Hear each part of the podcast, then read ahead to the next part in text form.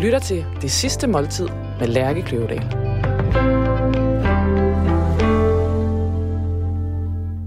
Velkommen til Det Sidste Måltid. Jeg hedder Lærke Kløvedal, og jeg er journalist og madanmelder på Politiken.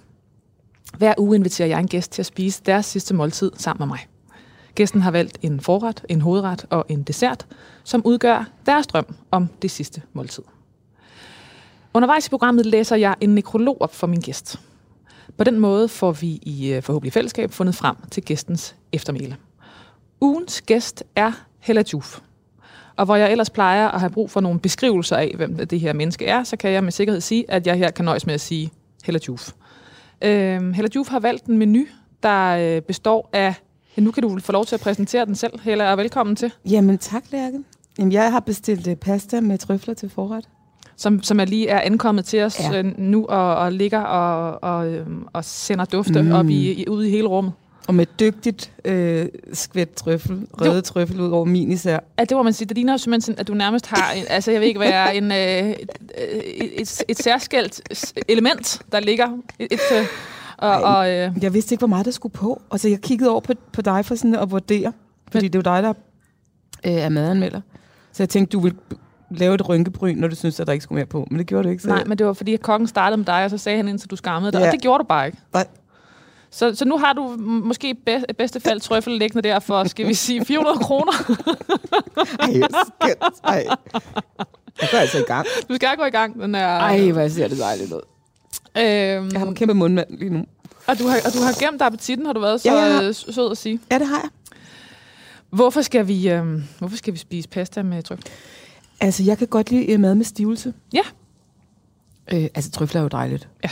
Øh, men, men jeg, kan altså også godt lide at få pasta til forret, fordi jeg kan godt lide at få øh, lagt den der gode italienske bund. Ja. Så, er man ikke, så man ikke er bange, når man får sin forret, eller sin hovedret, fordi så har man, ved man godt, at man skal nok overleve, ikke? Er vi ude i en forsyningsangst? Ja. Ja. Præcis. Det er for godt, du spørger. Ja. Jeg har, jeg har tror altid haft, vi må godt tale med mad i munden, ikke? Det er programmets Ja, præmis. ellers så kan vi jo ikke. Nej, der er Ja. ikke det. er- Ellers mm. er, Mm. det, så er det et langt program, hvor vi tiger stille, kan man sige. What, hvor smager det godt, det her. Ja, jeg kan godt lide, og det er ikke fordi, øhm, og det er også derfor, det skal være med trøffel, for det skal ikke være noget mere for at drøje og for at spare. Nej, Ligesom når folk river alt for mange gulerødder i deres øh, bolognese. for Eller- at, at, gøre det Jamen det der med, jeg kan ikke lide det sådan noget med at drøje. Nej. Ligesom det der med, når man laver frikadeller, ikke? Mm. Og folk, de, sådan, at der skal virkelig meget øh, brødkrumme eller havregryn i. Det skal vi lige huske, det er for at drøje. Og så har vi vendet os til smagen, men vi skal ikke overdrive. Man behøver ikke overgøre det der med at drøje. Så, øh, men øh, dejligt med en, noget mad med stivelse. Øh, fordi, også fordi det er jo også efterhånden blevet lidt, lidt forbudt, ikke? Man må ikke spise hvidt brød, man må helst ikke spise for meget pasta og ris. Vi skal ba- tilbage til økonomatænkning. Men det synes jeg også, vi skal på den måde. Vi skal ikke smide øh, mad ud. Og jeg er meget religiøs omkring det der med, at man må slet ikke spise, øh, smide kød ud. Nu har jeg jo høns. Ja. Så de får jo alt muligt skrab sammen. Ja. Og gammel salat og, Alt det trøffel, du ikke selv får ja, alt det præcis. øhm, og de hugger det i sig, og så får man nogle dejlige æg. Ikke? Så Mm. det, øh, det, er jo, det er jo en sund øh, tænkning. Men øhm, man, må, man må ikke smide kød ud, fordi jeg har meget respekt for, at der er dyr, der har offret sit liv. Og jeg synes faktisk, øh, ikke fordi jeg spiser specielt halalkød og sådan noget, men jeg kan faktisk godt lide tanken om, at man vil sige dyrets sjæl. Ja. Og siger tak, fordi du i denne inkarnation har valgt at stille dig til rådighed for min sult og min, øh, mit behov for protein. Øh, vi, skal, vi skal også øh, drikke noget dejligt vin. Ja. Og øh, Mm. du har bedt om noget øh, klassisk øh, Bourgogne. Mm, ja. Altså, jeg kan godt lide bourgognevin, det kan alle mennesker, men altså bourgognevin, det, det kan man jo snart ikke købe mere, fordi det, ikke hvis man skal have noget ordentligt, fordi det er blevet så peberet, fordi, ja, det er jo også noget med, at der er mange flere mennesker, der lige pludselig har adgang til at købe de her ting, og det er jo noget godt. Det er jo noget med globalisering, det skal vi være glade for. Til gengæld så øh, kan jeg godt lide at prøve at finde noget vin, som... Øhm, altså vi drikker meget, hjemme hos os, så drikker vi meget vin fra Oregon, fordi Mhm. de har faktisk lidt det samme øh, klima. Øhm, så de kan lave noget fantastisk øh, Pinot Noir, som smager, altså i blindsmagning, og der tror jeg, man ville gætte, at man var i Bourgogne. Jeg har skrevet øh, din øh, nekrolog, eller Ja. dit, øh, et, øh, et bud Mm. på din nekrolog. Og øh, jeg har tre forskellige overskrifter, som Ja. jeg ikke kan vælge imellem. Nej. Jeg, jeg, tror, jeg har en favorit, men nu vil jeg høre, hvad du siger. Ja.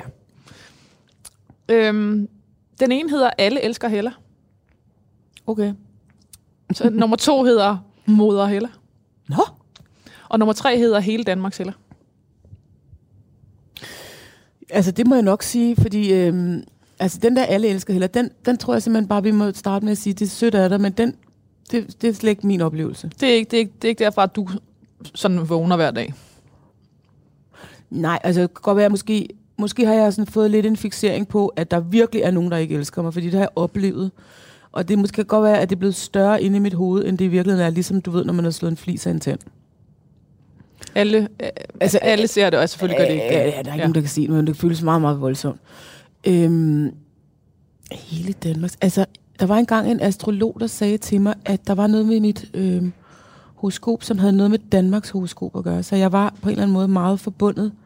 Altså, min, mit liv var øh, forbundet med Danmark. Simpelthen. Ja. Det var en, en, øh, en mand, der arbejdede med indisk astrologi. Og, det, og, og han kaldte mig moder, moder Danmark. Jamen, sig nu der. Moder Helle. Ja. Så det er en af de der, jeg føler meget sådan noget med, jeg, jeg, jeg, jeg føler, især efter jeg er blevet ældre, så føler jeg også tit, at jeg tager en moderrolle Ja. i forhold til andre mennesker. Øhm, altså jeg håber, det bliver på den, er det på den gode måde, fordi en moderrolle kan også være røvirriterende, ikke? Men det er, en, altså, det er Ja. jo også, altså en mor er jo også irriterende, men Ja. ja. man ender jo med at desværre tit godt kunne se, at hun havde ret, og den slags. Men jeg har tit sådan en mo- moderlig følelse over for øh, andre mennesker, jeg møder, og i det hele taget folk i min omgangskreds, at jeg bliver ikke...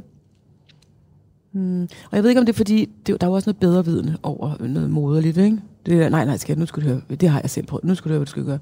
Men det er måske også i virkeligheden noget med, at jeg tror, at jeg, i forhold til, da jeg var ung, så er jeg blevet nok mere omfavnende over for andre mennesker. Altså, jeg kan godt...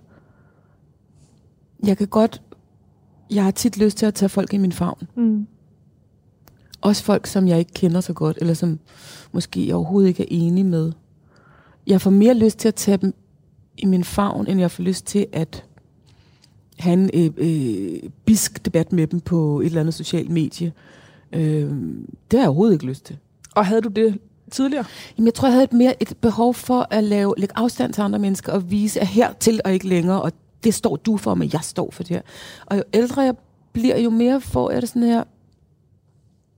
Altså, da jeg var ung, troede jeg for eksempel også, der var nogen, der var onde. Og det havde, altså, det havde noget med politisk observans at gøre. Det ved jeg godt nu. De er onde. Ja, de onde. Ja. Og jeg talte ud fra det gode sted. Mm. Det kunne, altså, det, det, det Som kan- var et rødt sted. som er et rødt, helt Ja. ja. knaldrødt sted. Det kan slet ikke identificere mig med, med over, altså overhovedet. Og jeg får det næsten nogle gange, som om, at jeg synes, at nogle af de mest ondskabsfulde mennesker, det er dem, der identificerer sig med at være de gode. Og jeg bliver tit mere rystet over folk, som har sådan højt likstal, veluddannet, øhm, skriver de rigtige steder, og så kommer der nogle ondskabsfuldheder fra dem, som jeg egentlig synes, de skulle holde sig for gode til. Også fordi det er jo en del af en debatkultur i Danmark, det der med, at vi må godt give den noget gas. Og det synes jeg også er, det kan sagtens være morsomt, men der er forskel på, at noget er med en brede pensel, og noget er decideret perfidt. Og det perfide sprog, det kan jeg bare mærke, det bliver ved med at blive, jeg bliver så overrasket over det. Mm. Og, øh, det. og nu lyder jeg også som en mor, der bliver såret og skuffet, men jeg, det er fordi, jeg forstår ikke, hvad man tror, det bringer til, til fadet. Altså, hvad, hvad er det, man tror? Jeg har faktisk et meget stort behov for, at når jeg gør eller siger et eller andet, at jeg tror, at det bringer noget godt med sig. Det gør det så ikke altid. Så må jeg ud og sige undskyld, eller ringe til nogen og sige, det, jeg, mente det, jeg mente det ikke på den måde. Jeg, jeg, jeg troede bare, jeg var sjov, eller et eller andet. Whatever. Undskyld. Og så køb. Og gør du det? Altså, det gør griber du øh, Ja, det gør knoglen, eller hvad det nu Ja, det hedder gør i dag? Og jeg har ikke øh, noget som helst behov for at have en konflikt med nogen. Jeg bryder mig virkelig ikke om det. Altså jeg kan stadig... For nogle år siden, der skrev jeg et brev til min gamle nabo. Altså 20 år efter jeg var flyttet, og skrev undskyld, at jeg larmede sådan. Fordi jeg holdt så mange fester, at jeg fik ikke altid lige hængt den seddel op. Og jeg har simpelthen drevet hende til vanvid. Og jeg, og jeg gik virkelig rundt og kunne mærke, at den sad med Og klagede hun, havde hun været Ja, ja, træt selvfølgelig. Hun var Ja. ja. dødtræt af mig. Så skrev jeg til hende, kan, kan du sådan, jeg er virkelig ked af, at jeg var så røvirriterende. Og var selvoptaget og ung og fuld. Altså undskyld. Og så fik jeg et virkelig sødt brev tilbage. Og det, det, det, det havde hun overhovedet ikke behøvet at skrive. Jeg kan bedst lide, når ting kommer ud af verden. Jeg er jo fra den der generation, hvor, øh, hvor vi bare alle sammen synes, at Pia Kærsgaard skulle rulle sit tjære og fjer, ikke? Altså det, det, det var sådan ligesom diskursen, ikke? Det er du jo også, ikke? Og så har vi jo sagt nogle frygtelige ting. Jeg, synes, det, jeg, jeg tror faktisk også, jeg har... Jeg ved ikke, om jeg direkte har sagt undskyld til Pia Kærsgaard. Men jeg har i hvert fald sagt det sådan på et sted for træder, ikke? Fordi jeg synes, det er flot, at vi har talt så grimt om Pia Kærsgaard som menneske. Man må ikke tale grimt om andre mennesker. Man må ikke, øh, man må ikke demonisere dem. Man må ikke tegne dem som en rot. Eller en... Øh, altså en kone i muddergrøften, det er jo sjovt nok. Jeg synes heller ikke, man må tegne øh, Inger Støjberg, der hænger døde flygtninge op på et juletræ. Altså jeg får simpelthen kvalme af det. Og jeg synes okay. ikke, det er inden for skiven. Meget voldsomt billede. Ja. Jeg synes ikke, det er sådan noget med, ja, men altså, nej. Det, det er sindssygt voldsomt. Mm. Og jeg synes, det, det afstumper os. Øh, når vi gør sådan noget. Jeg, bl- jeg, bliver, jeg bliver ked af det. Altså, jeg bliver sgu ked af det. Øh, føler du et... Øh, altså nu starter jeg jo med, at altså, jeg kalder dig moder heller af hele Danmarks heller, og starter med at sige, at jeg ikke behøver at præsentere dig ud fra andet end dit navn. Og det gør jeg selvfølgelig, fordi du øh, i...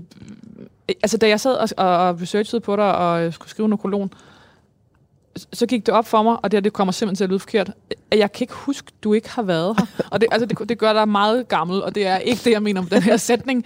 Men, øh, men øh, i og med, at jeg er en generation, der er vokset op til Bullerfnis, ja. så har du jo altid været i mit liv, ja. øh, til trods for, at vi jo ikke på den måde har øh, kendt hinanden.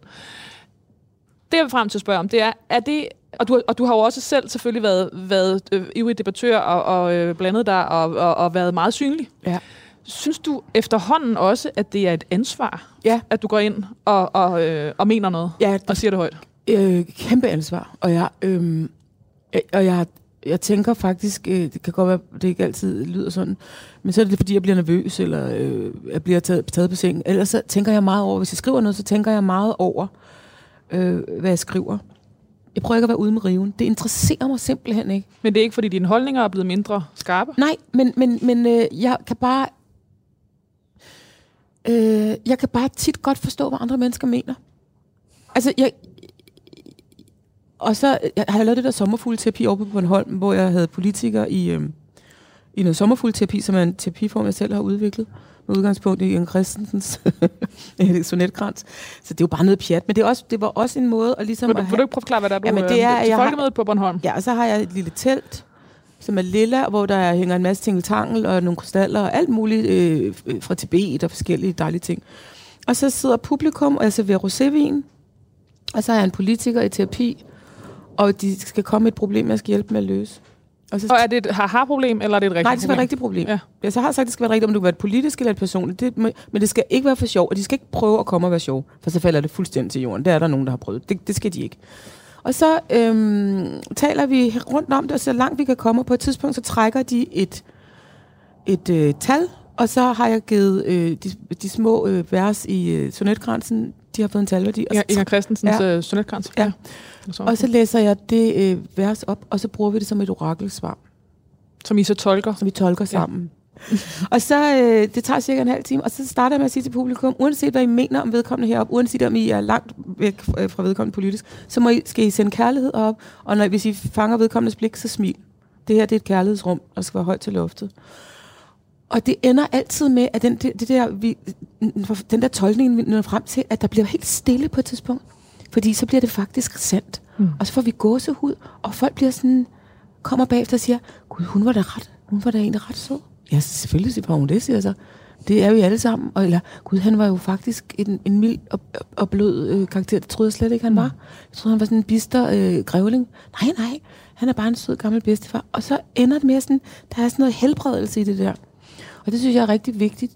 Og jeg, havde, øh, jeg har haft alle mulige politikere. Og der er tit nogle af de der damer, som du godt kender fra dit eget liv, med ravsmykkerne, der siger, Nå, skal du have Pia Kærsgaard? Eller Nå, skal du have øh, Inger Støjberg eller øh, Claus Hjort øh, i, i terapi. Nå, så skal du rigtig give dem noget røg. Og så siger jeg, nej, det er, ikke, det er ikke et røgsted, det her.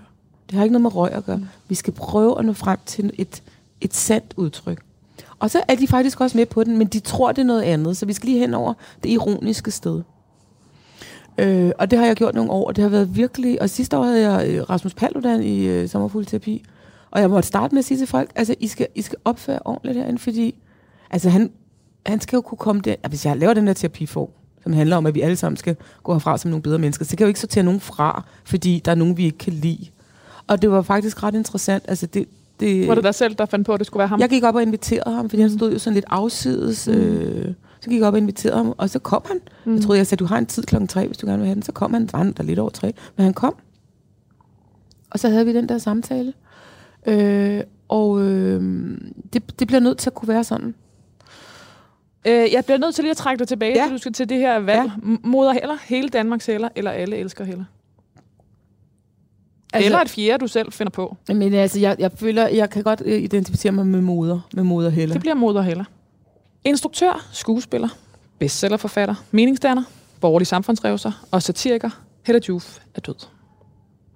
Eller, som du selv har beskrevet dig i en af dine klummer, kvinde, mulat, kunstner, klimakterieramt, udkantdansker og tidligere ungkommunist, Hella Juf er død. Altså, den tror jeg nok, jeg bider på den sidste. Det er mere fordi, når du kalder mig borgerlig. Altså, jo, selvfølgelig er jeg borgerlig. Jeg gider ikke at lade som om, at jeg ikke er borgerlig. Men jeg... Det er fordi, når man er radikal, er man også borgerlig, for eksempel. Ikke fordi jeg er radikal. Men det, det, det, altså, de der skillelinjer går ned øh, nogle mærkelige steder i øjeblikket. Øh, Står du egentlig fast på et politisk parti? Nej, overhovedet Nej, der er, du er ikke... Nej. nej. Slet, slet ikke. Altså, jeg tror mere sådan... Jeg, er sådan, jeg tror engang, jeg lavede en eller anden fordelingsnøgle med, at jeg er sådan 20% konservativ og 20% liberal, og så er jeg også sådan øh, 30% anisette. Men det er jo ikke et parti. Øh, På en måde. Nej, er det men, lidt. men, men, men, fordi jeg føler mig... Altså, jeg er meget... Altså, virkelig humanist. Jeg, jeg, er, jeg, er bare ikke, jeg, er bare ikke, jeg er bare reelt bare ikke venstreorienteret. Altså, det kan jeg simpelthen bare 100% sige, at jeg ikke er. Og det, har, og det er fordi, det har jeg været, dengang jeg var ung, og også da jeg var ældre. Og nu giver det ingen mening inde i mit hoved. Men det betyder ikke, at jeg ikke gerne vil dele, eller at vi skal fordele ting på en anden måde øh, i verden. Du har skulle bruge helt vildt meget energi på at tale om din politiske overbevisning, fordi du ikke er Ja. rød. Ja. Er det, er, er det Ja, rigtigt? fuldstændig. Ja. Ja. Og jeg har nogle gange tænkt, øh, åh, har det været det værd? Men det har det jo. Men fordi der er en masse ting, som jeg øh, føler, jeg, hvor jeg virkelig føler, jeg er blevet misforstået, eller jeg er blevet tillagt nogle holdninger, som jeg altså overhovedet ikke har, fordi at de bliver indlæst. Nej, se hvad der kommer nu. Nu er jeg helt lykkelig. Det er godt nok en dejlig tallerken. Så er der noget mere med. ja. Der er noget ribeye, et Ja. smørstegte karotter og en uh, rødvinssauce. Ja, Velkommen tak for det. Ja, tak. For helvede, mand. Det her, Ja. det, er en, går det er en stor bøf. Det er det. Det er det. Men Det er en dejlig størrelse. Og du, Nej, kom, du men- kom jo ikke til at kunne bestemme noget med, hvordan det skulle steges. Så, Nej, men øh, det skal altid stege sådan her. Okay. Medium rare, fordi det, øh, ellers så, så råber den om hjælp. Ej, hvor er det godt det her. Ved du hvad? Hvis man nu bare... Der er jo rigtig mange kunstnere, der gør, kø, kører under radaren, ikke? Kører man bare under radaren? Og men det mener du, at Ja, man, man, i bare, man, øhm, man, man siger ikke noget, og man siger, man siger en gang imellem, at man skammer sig over at være dansker. Især hvis det er et eller andet udenlandsk fjernsyn, så siger man, at man skammer sig. Det gør de nok ikke mere nu, hvor vi har fået en et socialdemokratisk regering. Så skal man skamme sig over, at dan, og så skal man sige noget med, at vi er sådan et rigt land, selvfølgelig kan vi, øh, selvfølgelig kan vi rumme en, en flygtningekrise. Det er også rigtigt. Og så, øh, men, men det, det er bare ikke enkelt på den måde, og, det, og nogle gange så får man lov til at køre lidt på sådan freerider lidt, ikke, når man sidder derovre og synes, fordi det er, ja, det, det rareste for os alle sammen, det er at sige ja, og vi har schaffen deres, og vi slår ud med armen, og selvfølgelig. Men jeg synes nogle gange, man bliver nødt til at gå lidt tættere til at sige, jamen, du, du har, I har et kæmpe stort hus, hvorfor har I ikke nogen boende? Øh, hvor, hvorfor, hvorfor, hvis I synes, at sidder og snakker om, at boligmangel i Københavns Kommune og boligbobler, det fandt, hvorfor I så købt forældrekøbslejligheder til jeres børn? Altså, vi, ja, I skal ikke høre et ondt ord herfra. Det eneste, jeg gider at høre på, det er hyggeleriet. Mm. Jeg gider ikke at høre på øh, noget med klimaet og fedt med Greta Thun, jeg kunne ikke engang huske, hun er Thunberg, Greta Thunberg, øh, og flot og sådan noget. Og så øh, ved jeg, at du har 36 flyvninger om året. Jeg kan, jeg, det, det hænger bare ikke sammen inde i mit hoved, så jeg synes, prøv at lade være med at bare lad os walk the talk lidt mere. Fordi der er, der også, der er nogle ting i mit liv, nu sidder jeg perfekt og spiser den her kæmpe store bøf. Det gider jeg overhovedet ikke at... Jeg siger, unds- jeg siger ikke undskyld til dyret, jeg siger tak til dyret. Og det der med, at man laver særregler for sig selv, der hedder, jamen, jeg har et særligt sensitivt barn, og derfor var jeg nødt til at tage hende ud af folkeskolen. Men det er der mange, der har især lige i øjeblikket, der er rigtig mange særligt sensitive børn. Der kommer en masse nye slags mennesker til jorden. De er virkelig sensitive, fordi, øh, og det er godt, de skal lære os noget. Men øh, du ved ikke, de mennesker, du fordømmer, det kan være, at deres børn også er særligt sensitive. Det kan være, at de har oplevet et eller andet. Det kan være, at de bliver mobbet. Du ved ikke noget. Ligesom man nogle gange skal huske, at når der er nogen, der kører rigtig hurtigt, og man sidder og giver fingre, så skal man huske, det kan godt være, at det er fordi, han lige er blevet ringet op, og hans kone er gået i fødsel over på Rigshospitalet. Det er ikke altid bare, fordi folk er nogle svin. Altså, man må ligesom give andre mennesker the benefit of the doubt. Og man, jeg synes, jeg, jeg bryder mig ikke om det der øh, smårøde hyggeleri, som hedder, at... Øh, fordi igen det der med, hvis du, hvis du sejler under bekvemmelsesflag, hvis du siger, du er radikal, for eksempel. Så vil jeg sige, at radikales øh, økonomiske politik, altså har du læst deres partiprogram, den er lige så blå som Liberal Alliances. Det er bare værdipolitikken, der er forskellig. Øhm, det ved folk ikke. Det ved folk, der stemmer. Eller hvis, hvis, du, hvis du stemmer på enhedslisten, det er fint med mig. Jeg, du skal ikke høre lyd herfra. Men du, ved du, hvad konsekvensen, den yderste konsekvens af alle de steder, hvor man har forsøgt sig med, med den ideologi, er det gået rigtig, rigtig galt. Og det der, som jeg lærte, da jeg var DKU af gamle dage, der hed, det er bare fordi, vi ikke, det ikke er lykkedes nogen steder. Men hvorfor er det ikke lykkedes nogen steder? Uden Gulag og Killing Fields og øh, statsbankerot. Hvorfor? Er det fordi, det er en, og jeg kan huske, Henrik Stangerup engang sagde, øh, det der med, at socialisme er en smadret god idé, det er bare ikke rigtig lykkedes. Nej, det er en skide dårlig idé. Det sagde han, det synes jeg bare var så befriende. Det er en dårlig idé. Vi skal, måske skal vi vælge nogle af ordene her. Ja. Fordi den første hedder instruktør, skuespiller, bestseller, forfatter. Og det er du jo. Ja. Øh, Bestsellerforfatter, den, øh, den er vel meget... Det er vel rigtigt? Ja, altså hvis man øh, er rigtig kunstner, så er det jo bedre, at der bare står forfatter. Ikke? Det ved Så hvad godt. er du heller? Ej, jeg bliver selverforfatter, jeg er super stolt af, jeg er så taknemmelig. Men øh, altså, i nogle kredse er det finere at være forfatter, end at være bestsellerforfatter, fordi det har sådan en, en lidt inferiør øh, klang at være bestsellerforfatter. Det er nok ikke så godt, det man har lavet så, fordi... Når man har brug nok- for at putte bestseller på. Ja, og hvis der er rigtig mange, der kan lide noget, så er det nok ikke så godt, fordi så er det jo det er bedre at være lidt kult. Ikke? Men jeg, jeg vil hellere være bestsellerforfatter, end jeg vil være kult. For jeg skriver for at kommunikere, og jo flere mennesker jeg kommunikerer med, jo bedre. Så meningsdanner kan vi i hvert fald også godt. Ja, det, det er svært selv at sige, synes jeg. Altså, øh, det, det kan jeg ikke rigtig vurdere. Jeg synes også tit, at øh, måske øh, har jeg også været sådan en, man har brugt til at øh, lægge afstand til, i forhold til, at, at man i hvert fald ikke mener det, Det samme, som du mener. men men øh, kan du holde af den, eller skal den... Nu har du muligheden for at selv at bestemme. Meningsdønner. Åh, oh, det, lyder, det lyder lidt irriterende. Altså, jeg kan jo godt lide, hvis folk selv danner deres egen mening. Men jeg Den vil er hellere være... Ja, sådan ud med den. Øhm, borgerlig samfundsrevser. Eller tidligere ung kommunist. Jeg vil hellere have tidligere ung kommunist. Men altså, ordet bor- borgerlig gør jo allerede... Men, og hvad så bare med samfundsrevser uden borgerlig? Samfundsrev så fint. Jeg vil, det vil jeg gerne. Tidligere ung kommunist, samfundsrevser. Øhm, satiriker, Ja. Mm. udkantsdansker.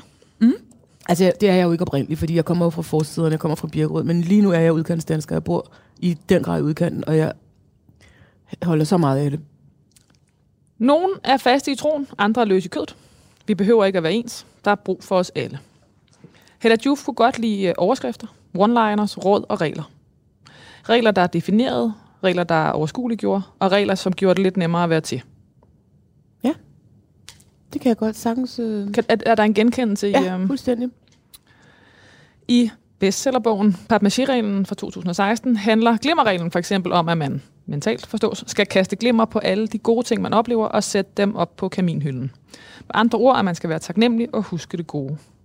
Hella Juf øh, omfavnede livsklogt, livsklogt det banale, og hun tilsatte sig selv sin knivskarpe ordekvilibrisme, og ikke mindst den humor og timing, der i en menneskealder gjorde hende til en af landets mest elskede og folkekære entertainer. Hold da op. Det er meget fint. Det bliver jeg da blive glad for, hvis der stod i min nekrolog.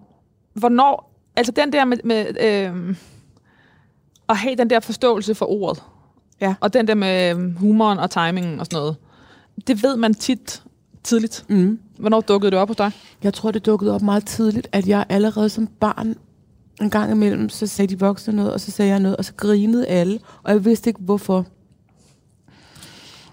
Øh, og så var det noget, altså, så, så havde jeg sagt noget på en bestemt måde, øh, eller så var det måske var det sådan synkopen, at det kom lige på den måde, øh, på den optakt eller et eller andet.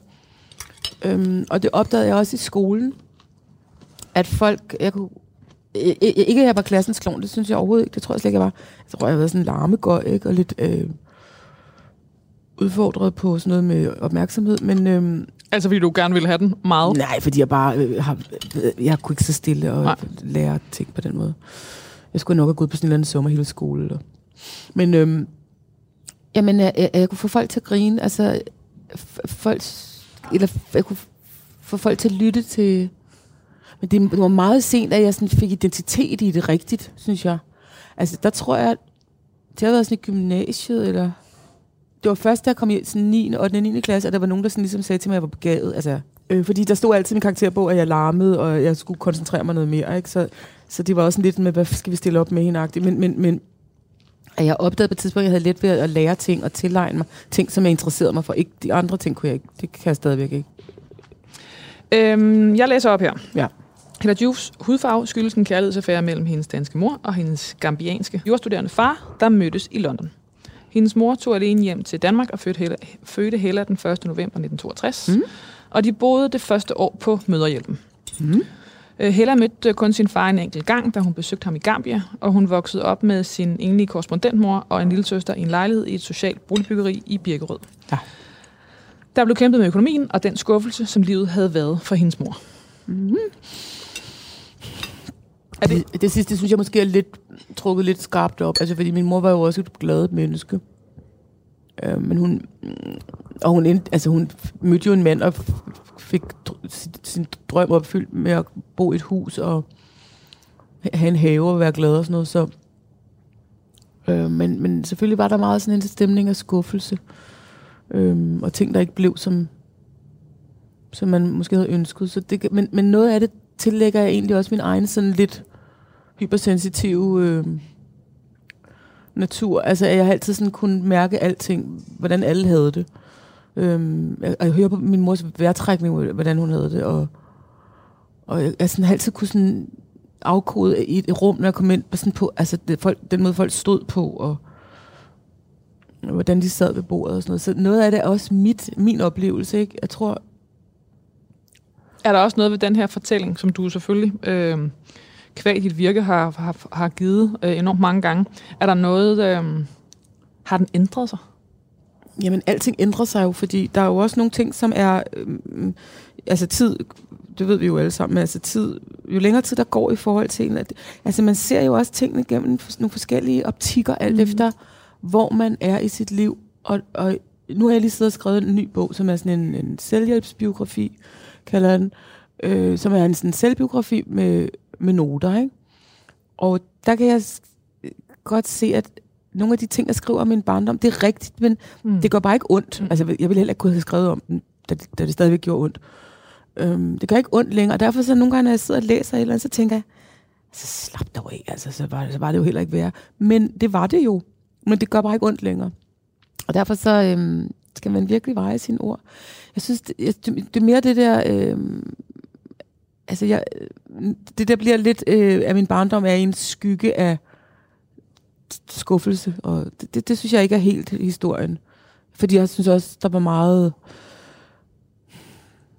Altså, der var, vi havde... Nej, jeg vil ikke sige, der var meget glæde. Det ved jeg sgu ikke, om jeg synes, der var. Men Ja. jeg, jeg, jeg overlevede jo. Altså, og jeg, jeg er jo... Jeg, jeg er jo glad for den person, jeg er blevet til, så... Jeg, kan, jeg synes, jeg ser på, på min barndom måske med lidt mildere øjne. Altså, jeg synes, min fortælling, den handler meget om at noget... Altså, jeg synes ikke... Det, det var virkelig ikke optimalt. Altså, mm. Men det var, det var det, der var. Og jeg tror, min mor har jo gjort det så godt, hun kunne. Der var nogle ressourcer, hun ikke havde. Hun var ikke sådan... Altså, hun var ikke god til at trylle. Altså, jeg har altid været god til at trylle. Øhm, Hvad ligger der i det? Nå, men øh, jeg, altså, jeg har også... Min, da min datter var barn, altså, der var der også nogle perioder, hvor jeg ikke havde en kleine, eller vi skulle holde børnefødselsdag for en krone og en, nogle tomme flasker. Altså, men jeg kan bare, bare trylle. Altså, så kan jeg finde på noget, og så kan jeg ringe til nogen og spørge, om de vil tage et eller andet, og så kan vi lige, og så lige pludselig har vi en lavkage, og så har vi lige pludselig noget spaghetti bolognese.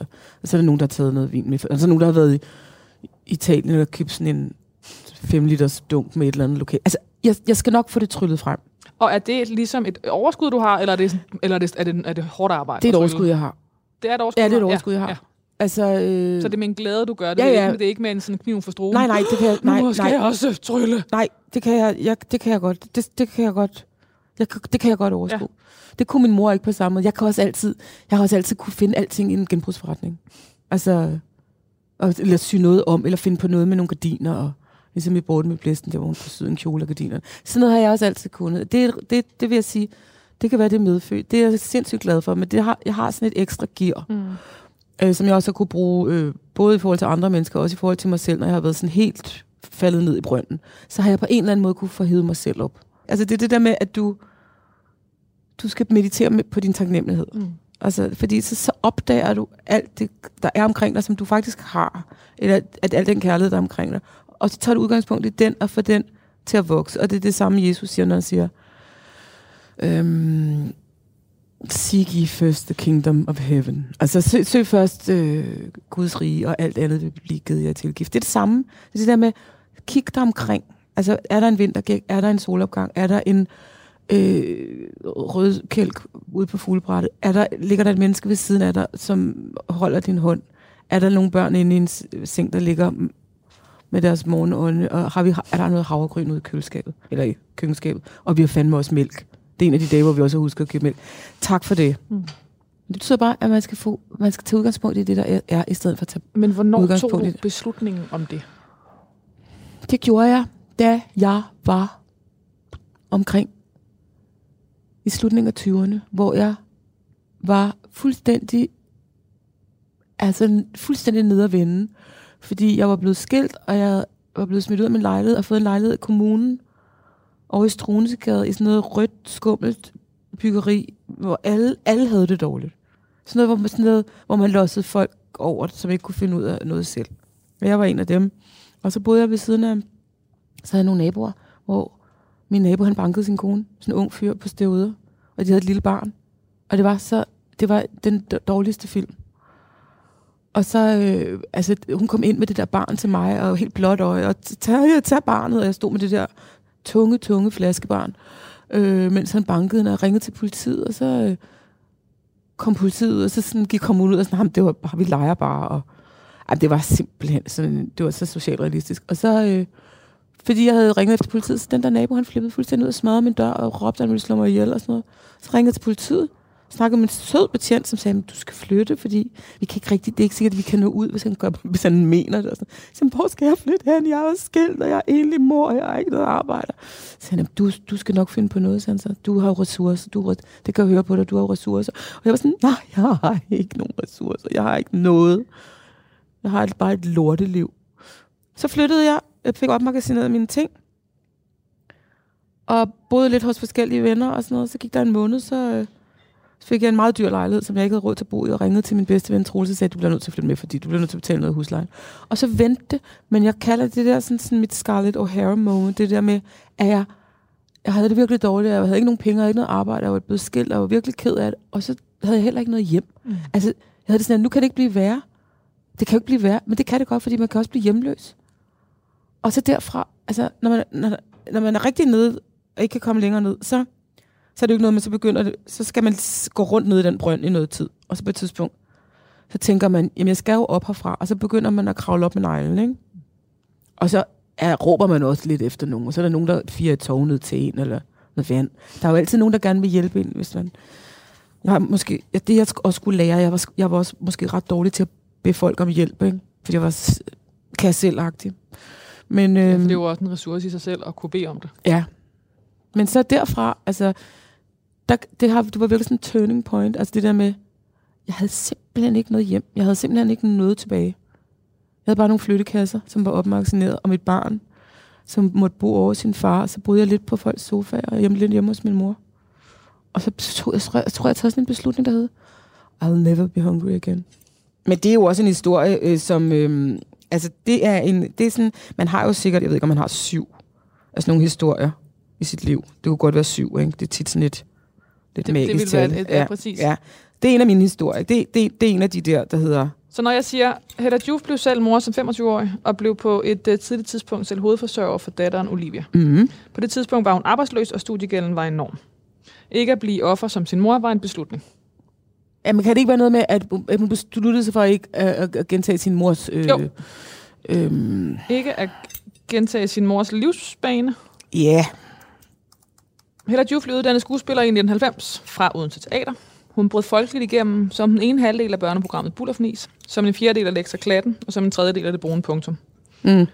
Sammen med Paprika Sten, øh, Peter Fordin, Martin Brygman og dramatiker Line Knudsen blev Hella Juf for mange indbegrebet af 90'erne og definerede dermed det ironiske årti.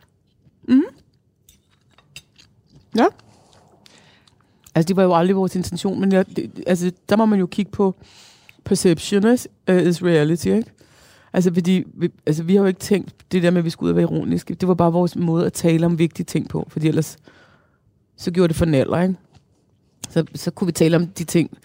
Det er det der med at tale med sin almindelige stemme.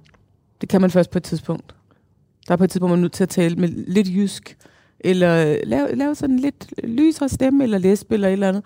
Altså i hvert fald lave en karakter. Ja, for at kunne sige det, man i virkeligheden mener, fordi øh, ellers begynder man bare at græde. Og når man nu altså var så øh, exceptionelt øh, gode til det, som, øh, som, som I var i 90'erne, altså som både var noget med at, at spide en tid øh, og gøre det på vers, og i øvrigt få det til at lyde sindssygt godt med musik til, øh, og optræde for fulde huse og den slags. Altså, øh, var det ikke svært at lade være? Det, men jeg tror, jeg mener, at der er også noget, man finder ud af, at man er vildt god til, og så kan man næsten gå resten og, be- og være bekymret over, om, om man nogensinde kan finde ud af andet.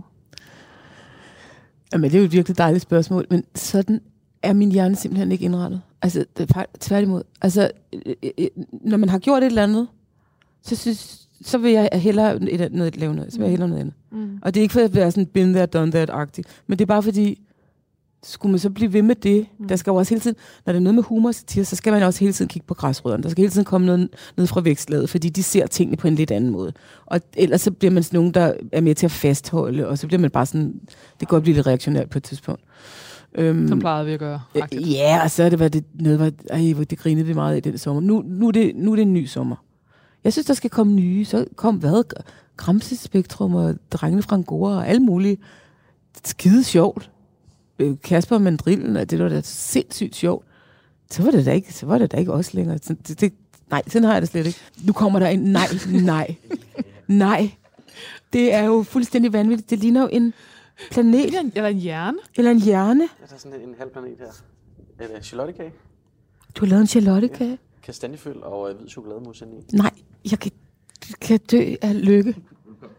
Tak. Men heller du har selv bestilt. Ja, men altså, det er Så jo... den anderledes ud i dit hoved. Nej, den så ikke lige så fantastisk. Jo, det så helt anderledes ud. Men jeg har ikke tænkt på, at man kunne bygge den op på den måde. Altså, hvorfor har du bestilt en charlottekage med kastanjefyld? Jeg er, jeg er fuld af spørgsmål. Det er fordi, så tror jeg engang, øh, at jeg spiste på en... Øh, jeg tror, jeg arbejdede på en restaurant, der hed Kanalen. Altså, Altså, stadig ligger der på Christianshavn. ja. I 80'erne? Det kan godt være, at det næsten har været slutningen af 70'erne. Ah, det har nok været omkring 80. Og der var en charlottekage på menuen med kastanje. Og jeg synes, det der med, vi bruger, ikke, altså, vi bruger simpelthen for lidt kastanjefyld i Danmark.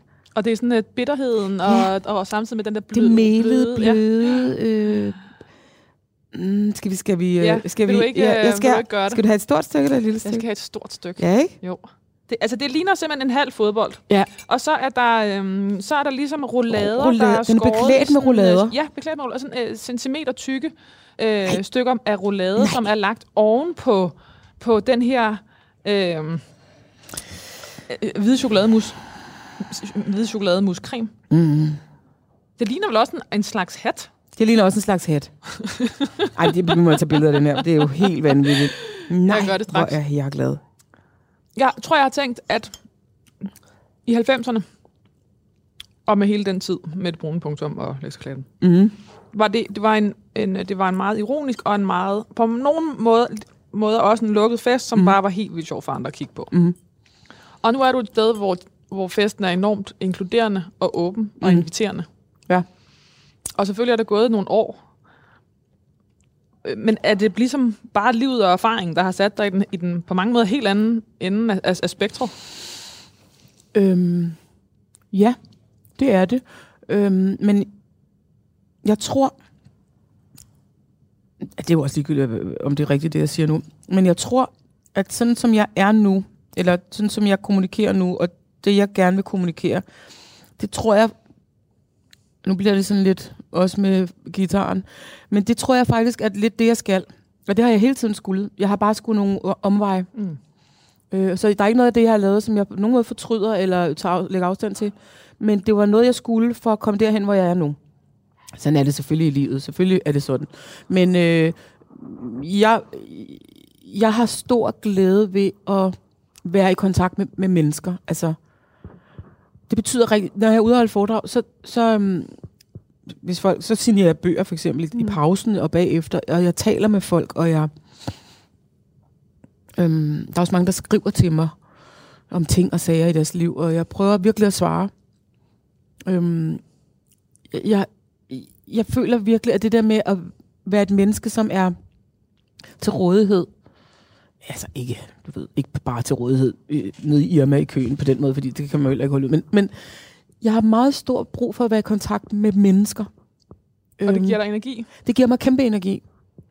Øh, jeg, jeg, altså, jeg, jeg er ude og holde nogle foredrag, hvor der nogle gange sidder der jo tusind mennesker. Det er jo det, er jo, det, er det vildeste kig, altså, og det, det, er skide sjovt, og der er store skærme, og der sidder en masse damer primært, ikke? Øh, og øh, jeg, det, jeg synes, det er fantastisk. Jeg, jeg, jeg elsker det, og jeg føler virkelig, at jeg øh, taler med dem. Mm. Altså, jeg ved godt, det er mig, der snakker, dem, der lytter, men jeg føler, at jeg har en kontakt med dem. Mm. På en helt anden måde, end jeg, når jeg, hvis jeg laver en film, som folk så går ind og ser, så kan jeg ikke... Det der med at kunne mærke folk, det synes ja. jeg er... Øh, og, jeg, og jeg siger alt muligt, hvad jeg tænker. Jeg siger også, at hvis der er noget, I ikke forstår, eller hvis der er noget, I synes er åndssvagt eller mærkeligt, så må I godt række fingeren op og sige, mm. sige det, og komme op til mig bagefter. Eller, eller. Altså det der med, at, det? Ja, det er der, der tit nogen, der mm. gør. Jeg kan godt lide at være i kontakt med mennesker. Mm. Og du I, stiller dig selv til rådighed? ja, Ja. og jeg ved, og jeg kan godt lide at være med til at, at få folk til at, at kigge på deres eget liv med nogle andre øjne og opdage deres, mm. opdage deres egne ressourcer. Og det er ikke på den der selvhjælpsmåde, som Svend Brinkmann havde. Det er ikke noget med det at gøre med, at vi skal optimere, så vi kan blive bedre øh, samfundsborgere eller velfærdssoldater. Der er overhovedet ikke en skid med det at gøre. Det har ikke noget at gøre med, så vi kan performe bedre på vores arbejde. Det er simpelthen noget med, så vi kan have et højere niveau af glæde i vores liv. Fordi der er noget af al den ulykke og smerte og sorg og stress, vi alle sammen vælter rundt i, i det her samfund. Selvfølgelig er det, er det strukturelt, meget af det. Men noget af det kan vi altså ændre på. Og vi skal ændre på det for vores egen skyld, for at vi kan få det bedre. Men ikke for noget med... Det er fordi, det er så udskilt, det der med selvhjælp. Altså, det, det er så udskilt med, at, at, må man nu ikke bare have lov til at tage den der nej-hat på og have det dårligt? Jo, det må du da gerne, men vil du ikke heller have det mm. godt? Og hvad hvis nu nogle af de måder, du er i dit liv på, ikke er hensigtsmæssige, og det er så nemt at lave, og det er noget af det er nemt at lave om, og det er også derfor, at nogle af de der ting i papmaché-reglen, noget af det er faktisk nemt at lave om. Det, det, det, er bare, at, s- det, er bare, det er bare at ændre et lille fortegn nogle gange, og det er bare at kigge på noget, før man kigger på noget andet. Altså, Ja, hvad, hvad, hvad, grundlæggende lægge en bevidsthed nedover. Lægge en bevidsthed, og det er også det, ikke har tålet tale om. Altså be- bevidsthed på det her. Få bevidsthed på det. Hvis man skal lave en om på et eller andet i sit liv, hvis man skal holde op med at ryge, eller skælde sine børn ud, eller brokke sig, eller hvad det nu er, vi skal holde op med, øh, så skal vi have bevidsthed. Når vi ikke har bevidsthed, vi kan ikke lave om på noget, vi ikke har bevidsthed på. Så det vil jeg altid, det vil altid være det, jeg gik ud og talte om. Det vil være at højne en bevidsthed, ikke? Hella Juf kunne ikke, og det, jeg, jeg, kan- det kan sagtens være, det er en påstand, jeg kommer med nu, så mm. nu må du rette mig. Mm. Hella Juf kunne ikke tåle at arbejde som skuespiller. Jobbet gjorde hende stresset og ulykkelig. Ikke tåle, men jeg kunne ikke øhm, udholde. Og, og vred også. Jeg var ikke kun ulykkelig, jeg var også pisserasende. Og det rasende handlede om, Jeg stod bare der til ingen verdens nytte. og ventede på at blive ringet op. Ja, og var med i altid med i noget, hvor... Øh, nej, det var altid forkert. I 2001 debuterede hun som øh, filminstruktør med monstersuccesen En kort en lang. Er det ikke rigtigt at skrive monstersucces? Jo. Den lavede næsten 600.000. Ja, ja, det var min, det var min humlebi film, fordi det var min første film, så jeg lavede, gjorde det jo bare. Jeg anede jo ikke noget som helst. Og instruerede siden syv spillefilm. Ja. Senest til Happy Ending i 2018. Mm-hmm. Som instruktør blev hendes øh, udtryk i politikken Defineret som absurd finurlig og film, der dækket over et dybt humanistisk livssyn. Nå, tænk. I forbindelse med din 50-års fødselsdag. Nå. Hella Juf var et politisk menneske og ville med egne ord rydde ukrudtet væk mellem politikere og vælgere. På folkemødet på Bornholm var hun i sit telt guru og terapeut for en politiker, der blev inviteret til sommerfugleterapi for at tale om både politiske og personlige problemer. Mm-hmm.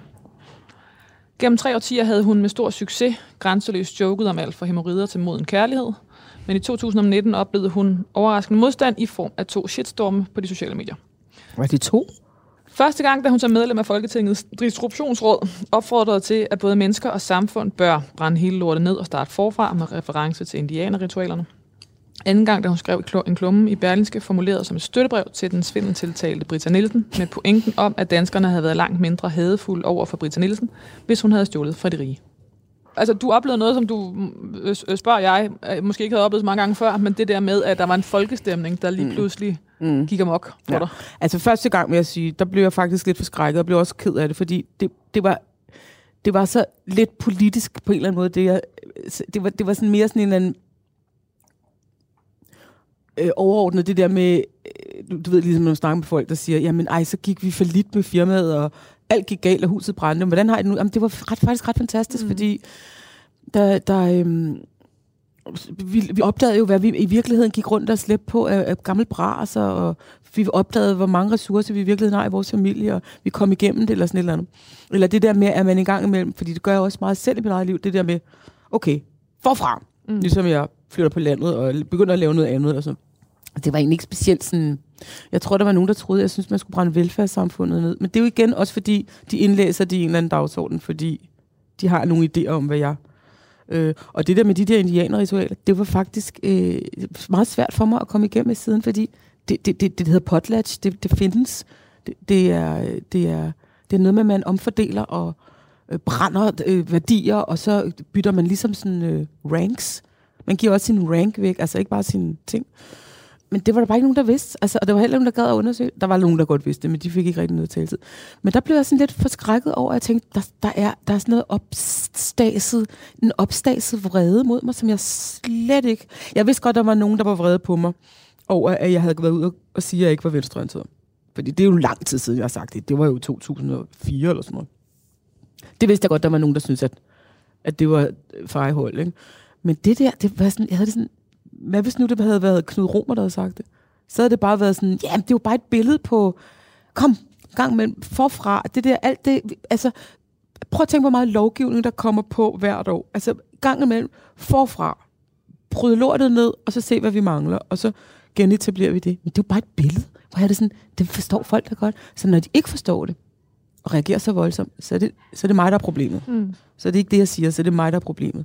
Fordi det her, det kunne Lotte Svendsen have sagt. Mm. Det, kunne, altså, det, det, er jo bare... Det er jo rød filminstruktør.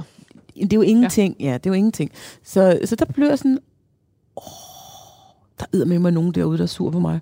Så sagde min datter, ja, men mor, du har altså også... øh, Du har skrevet en bestseller, du sidder med som monopol, og skriver klummer i Berlingske, og det går sgu meget godt for mm. dig. Det kan også være, der er også mange mennesker, der bare sidder og venter på, at man skal have en røvtur, så de kan sidde og råbe fryd på dåse. Og hvis, og hvis man ikke selv laver den, så laver de den. Og nu lavede du den så heldigvis, øh, nu inviterede du så heldigvis til røvtur selv, ikke? Hvad gjorde det ved dig? Jamen, det gjorde, altså jeg mistede, jeg blev sgu lidt illusionsløs i nogle øh, måneder, tror jeg. Jeg havde lidt sådan, plus at der var der også nogen, altså var sådan nogle debattører, der sådan mobbede lidt, hvor jeg havde det sådan, jeg, det var jeg lidt rystet over, jeg havde det sådan her, sidder I og mobber? Og jeg havde det sådan, er der, er der reelt nogen, der hader mig? Sådan, mm. Så hvis jeg kommer gående ud på Nørrebro, er der så nogen, der vil slå mig? Altså, er der nogen, der vil, er der nogen, der vil, vil mig det ondt? Det, det var jeg på et tidspunkt bange for. Som Men jeg siger var du til mig, at du på trods af alle de år, altså sådan noget midt-90'er, har været et offentligt ansigt, at det var første og eneste gang, du har oplevet den der form for... Had. Ja. Ja, fordi så har jeg måske fået dårlige anmeldelser og sådan noget, men det, det, det er fuldstændig ligegyldigt. Altså, det er som du siger, det kan man bare lade være med at læse. Jeg har ikke Og det har op- ikke føltes personligt. Nej. Jo, som skuespiller, hvis der står, at man er spild af plastik, og hvorfor kan de ikke givet rollen til dit gruppe, så kan man godt blive lidt skal hjem og have en stærk kop kaffe, men altså... men, ikke men det her, det var jo så personligt, og det, mm. plus at jeg havde det sådan her, jeg ville sådan ønske, at, fordi nogle gange, så siger man jo et eller andet, som er helt klokkeklart, som alle forstår. Og så bliver folk sure. Den må man bare æde, fordi jamen, det her, det mener jeg. Så må man gå ind og tage debatten. Og, men når man, når man føler, at der bliver indlæst noget i noget, man har sagt, som bare noget helt andet, end det, man mente.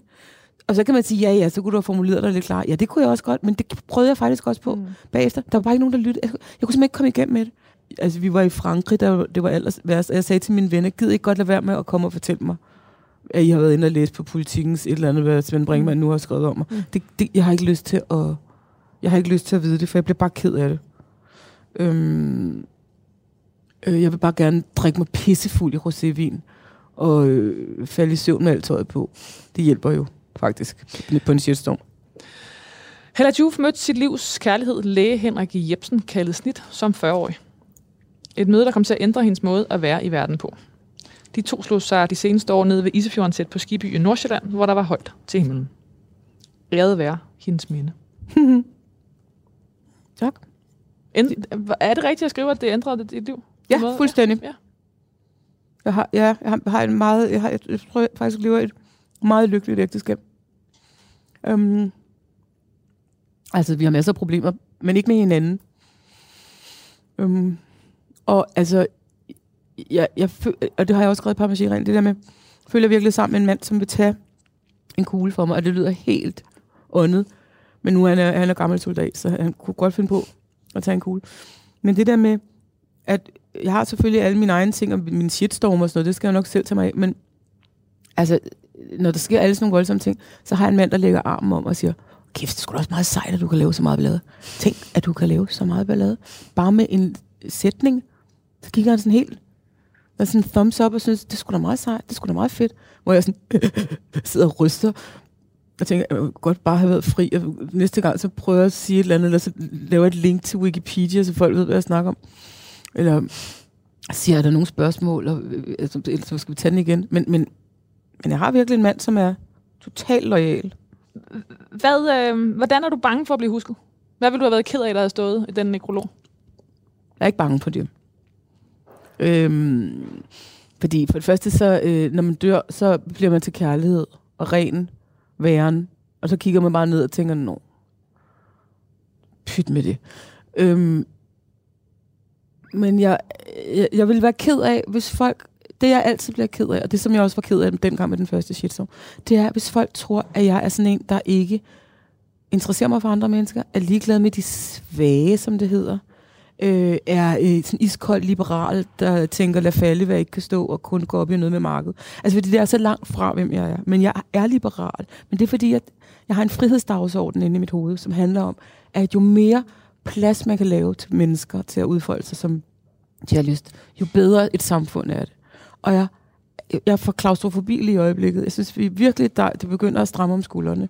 Jeg synes, der er så meget, vi skal, og vi ikke må, og øh, vi ser gerne. Og det er klart, når man lever et velfærdssamfund, hvor vi har fælles økonomi, mere eller mindre, så øh, begynder vi at se skævt til folk, som lever øh, på en anden måde, eller som spiser for meget, eller ryger, eller øh, man skal passe sine børn på en bestemt måde. Man skal være forældre på en bestemt måde.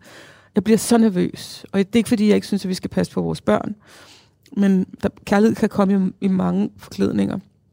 Og jeg bliver nervøs over, at der, der kommer til at ske nogle ting i forhold til familierne, hvis vi er for rigide i vores øh, måde at se på forældre-børn-relationer. Altså, og, og vi, i det hele taget den måde, vi ser, øh, den måde et velfærdssamfund vil kræve, hov, den måde et velfærdssamfund vil kræve af sine borgere, at de overholder nogle bestemte spilleregler, og også i forhold til sundhed, fordi det er pisse dyrt, når folk øh, øh, udvikler sukkersyge, fordi de spiser for meget. Sådan et samfund bryder... Jeg, jeg, jeg, bliver, jeg bliver nervøs over det, fordi jeg, vi begynder at kigge på en, en anden med nogle bestemte øjne, som er sådan, vi begynder og der kommer en bestemt kassetænkning i forhold til mennesker, som jeg simpelthen ikke bryder mig om. Og det er jo en, øh, det er jo bagsiden. Samtidig er det skønt, at vi har et samfund, hvor det er gratis at gå i skole, gå til lægen og komme på hospitalet. Eller det er gratis. Jeg får en oplevelse af, at hvis jeg havde interviewet dig for 20 år siden, så, så hvis, kunne vi have startet i, sådan, i samfundstematikker, og så var det endt på dig. Og nu starter vi på dig, og så ender det på samfundet. Okay, det er godt. Sikkert. Det lyder, det lyder meget sandsynligt. Hvad skal der stå på din gravsten? Der skal stå ej, der skal ikke stå knus og feriehilsner, men det er jo ellers. men der skal stå... Øh, Der skal stå, øh, vi ses. Ja, vi ses. Vi ses. tak fordi du ville være min gæst i det sidste måltid. Selv tak. Selv tak.